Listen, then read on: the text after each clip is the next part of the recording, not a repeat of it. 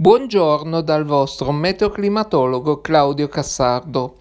La pillola di oggi la dedichiamo, doverosamente, ancora al problema della siccità.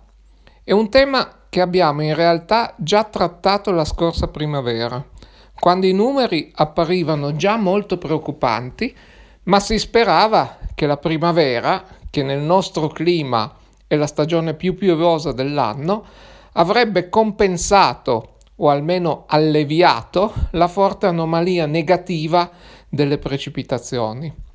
Oggi, tre mesi dopo, siamo appena entrati nell'estate astronomica, salutando il giorno più lungo dell'anno, ma le condizioni sono ancora peggiorate rispetto ad allora.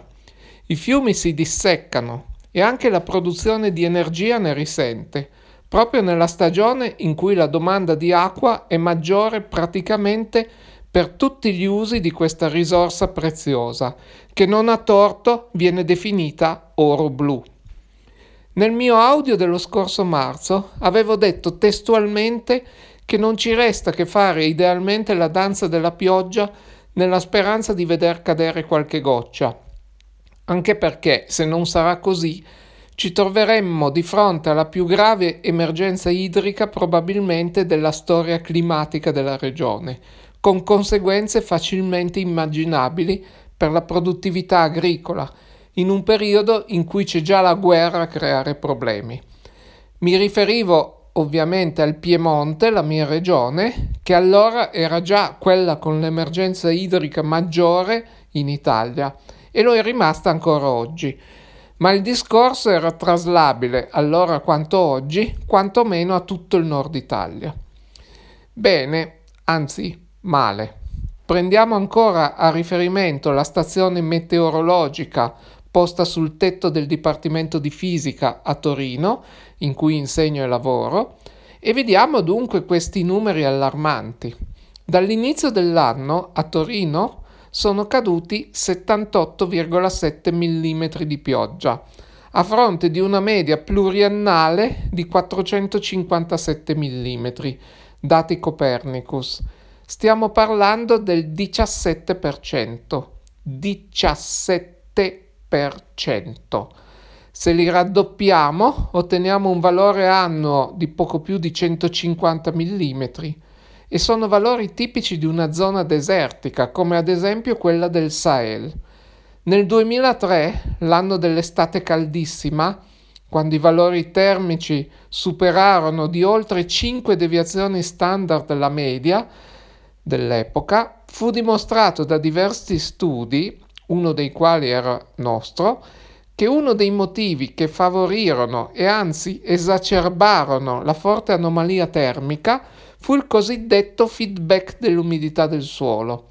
Infatti, quando il terreno è secco, la radiazione netta, che è l'input energetico per lo strato superficiale atmosferico, cioè i primi 30-50 metri di atmosfera sopra il suolo e la vegetazione, cioè ancora quello in cui passiamo la quasi totalità della nostra esistenza, non viene usata per l'evapotraspirazione, semplicemente perché non c'è più acqua da evaporare nel sottosuolo e quindi viene spesa tutta come calore sensibile, surriscaldando terreno e atmosfera.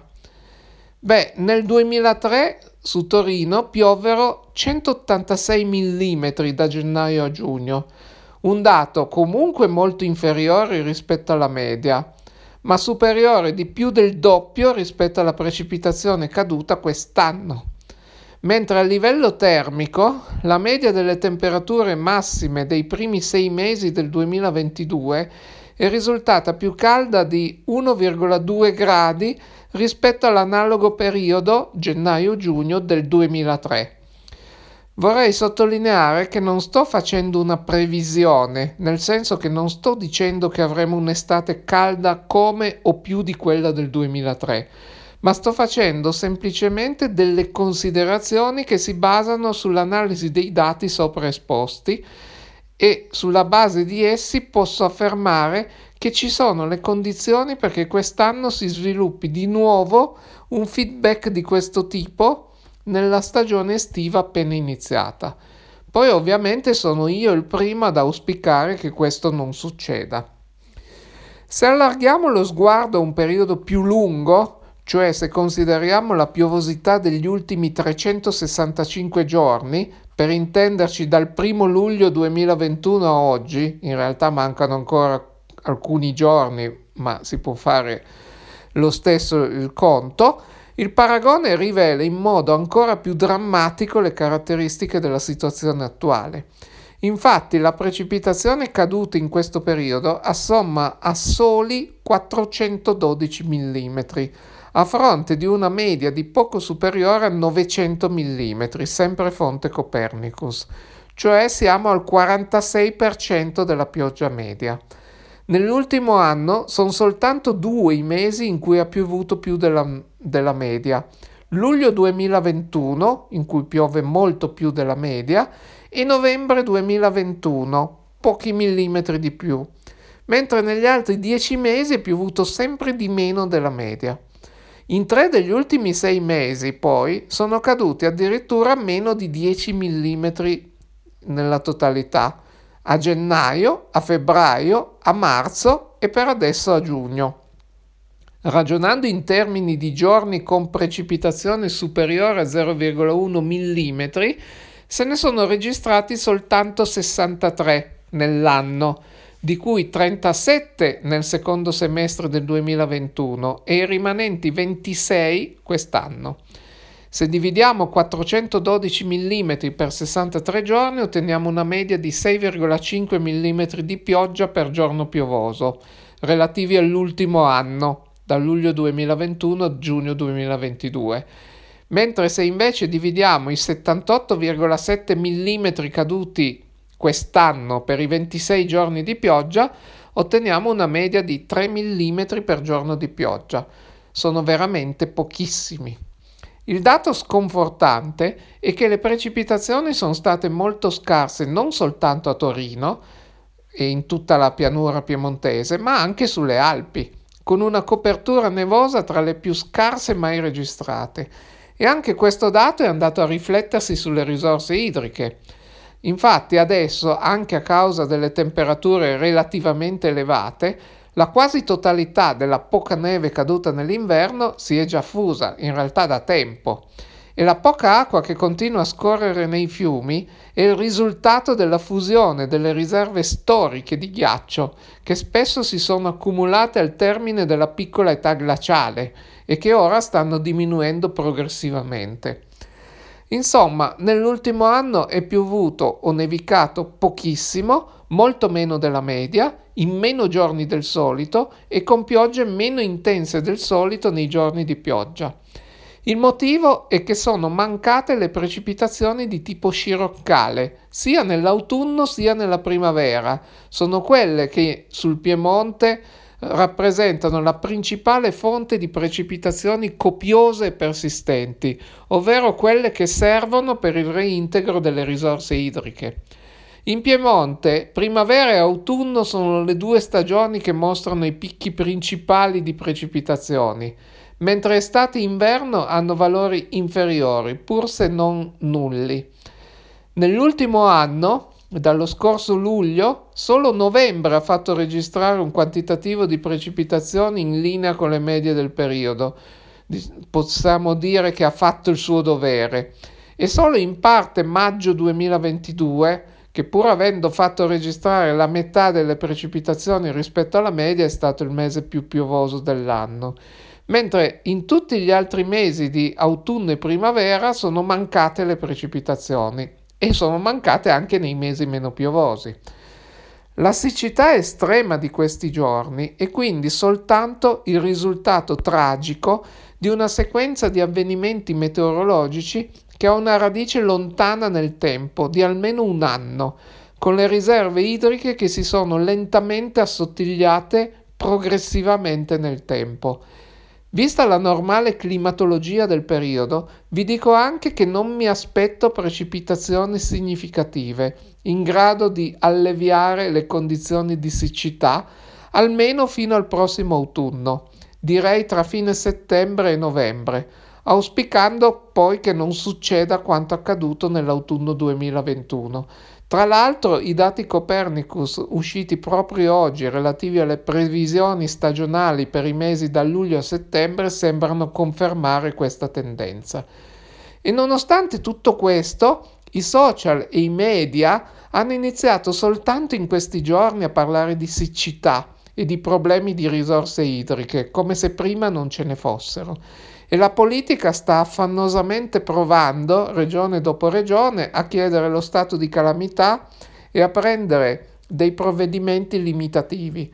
Provvedimenti che purtroppo sono molto tardivi, perché a mio avviso avrebbero dovuto essere presi già nella scorsa primavera almeno a livello precauzionale, onde preservare un po' di risorse idriche nel malaugurato caso che purtroppo si è verificato che le condizioni siccitose si fossero prolungate. Ora, so che qualcuno mi dirà che a casa sua c'è stato un temporalone e quindi i suoi numeri sono diversi dai miei. E infatti sono in molti in questi giorni a chiedermi se i tanti temporali, di cui spesso si parla in cronaca per i loro effetti talora disastrosi, a livello di danni prodotti a causa dei venti intensi o della grandine o delle piogge troppo intense nel breve tempo su località singole, non possano comunque alleviare la siccità. In fondo è pur sempre pioggia. Purtroppo la risposta è che non basta. I temporali, che talora funestano singole località, non risolvono la crisi idrica e questo per almeno due motivi principali. Il primo è che le precipitazioni sono spesso molto localizzate e a livello di aree a grande scala non influiscono sulle risorse idriche globali. Il secondo è che nei temporali le precipitazioni sono spesso impulsive e violente e non penetrano significativamente nel terreno, ma si limitano a scorrervi per la maggior parte sopra, per cui rischiano di non influire neppure localmente sulle risorse idriche. Magari l'acqua bagna i primi centimetri di suolo, anche copiosamente, ma non penetra in basso, e poi bastano pochi giorni di sole e temperature elevate per far evaporare tutto di nuovo.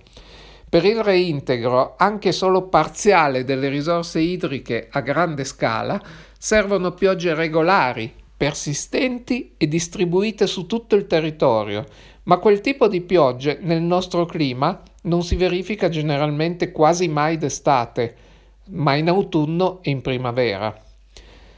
Ecco un'altra domanda che mi viene spesso rivolta. Questa che stiamo vivendo non è l'unico caso di siccità, anche se è il caso più estremo. Negli anni scorsi ci sono stati altri episodi. E allora non è che il clima sta cambiando e che quindi non avremo più piogge alluvionali nel clima futuro, ma molti eh, episodi di siccità? Beh, purtroppo la risposta è di nuovo negativa. Anzi, possiamo dire che è il contrario, almeno per quanto riguarda le piogge alluvionali perché l'incremento nel numero degli eventi estremi per intensità e per frequenza è esattamente quanto ci si aspetta che accada come conseguenza del cambiamento climatico in corso. E questo è ben riportato non solo nell'ultimo rapporto IPCC uscito da pochi mesi, ma anche nel penultimo e nel terzultimo. E oltre alle ondate di calore, proprio la siccità e gli eventi alluvionali tra cui i temporali intensi, fanno parte degli eventi estremi.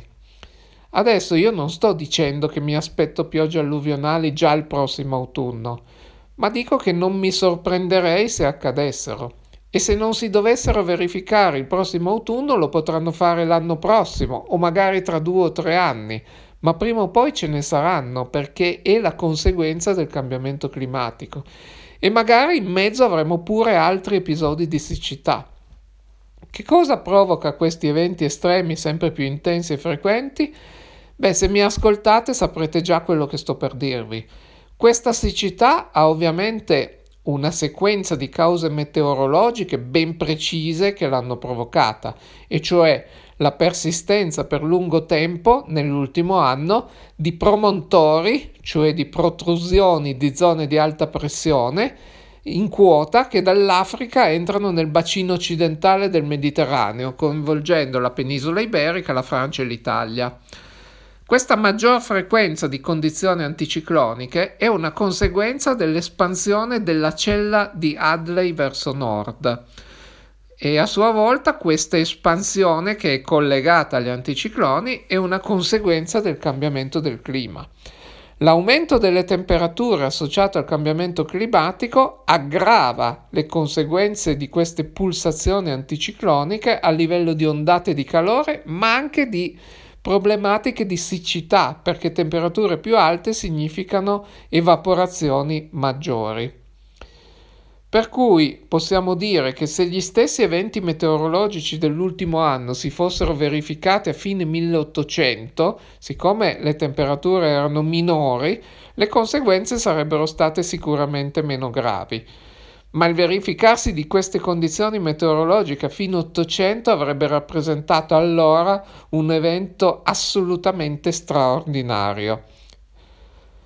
In conclusione, io ho basato la mia analisi e il mio audio principalmente sui dati raccolti dal nostro gruppo a Torino, ma il discorso vale sicuramente almeno per tutto il nord-ovest italiano e in senso lato per l'intero nord Italia perché se è vero che in primavera alcune regioni hanno avuto una piovosità addirittura nella norma o lievemente superiore, da almeno due mesi la siccità colpisce gran parte del territorio nazionale e per di più si aggrava in occasione delle forti ondate di calore, proprio per via della grande evaporazione.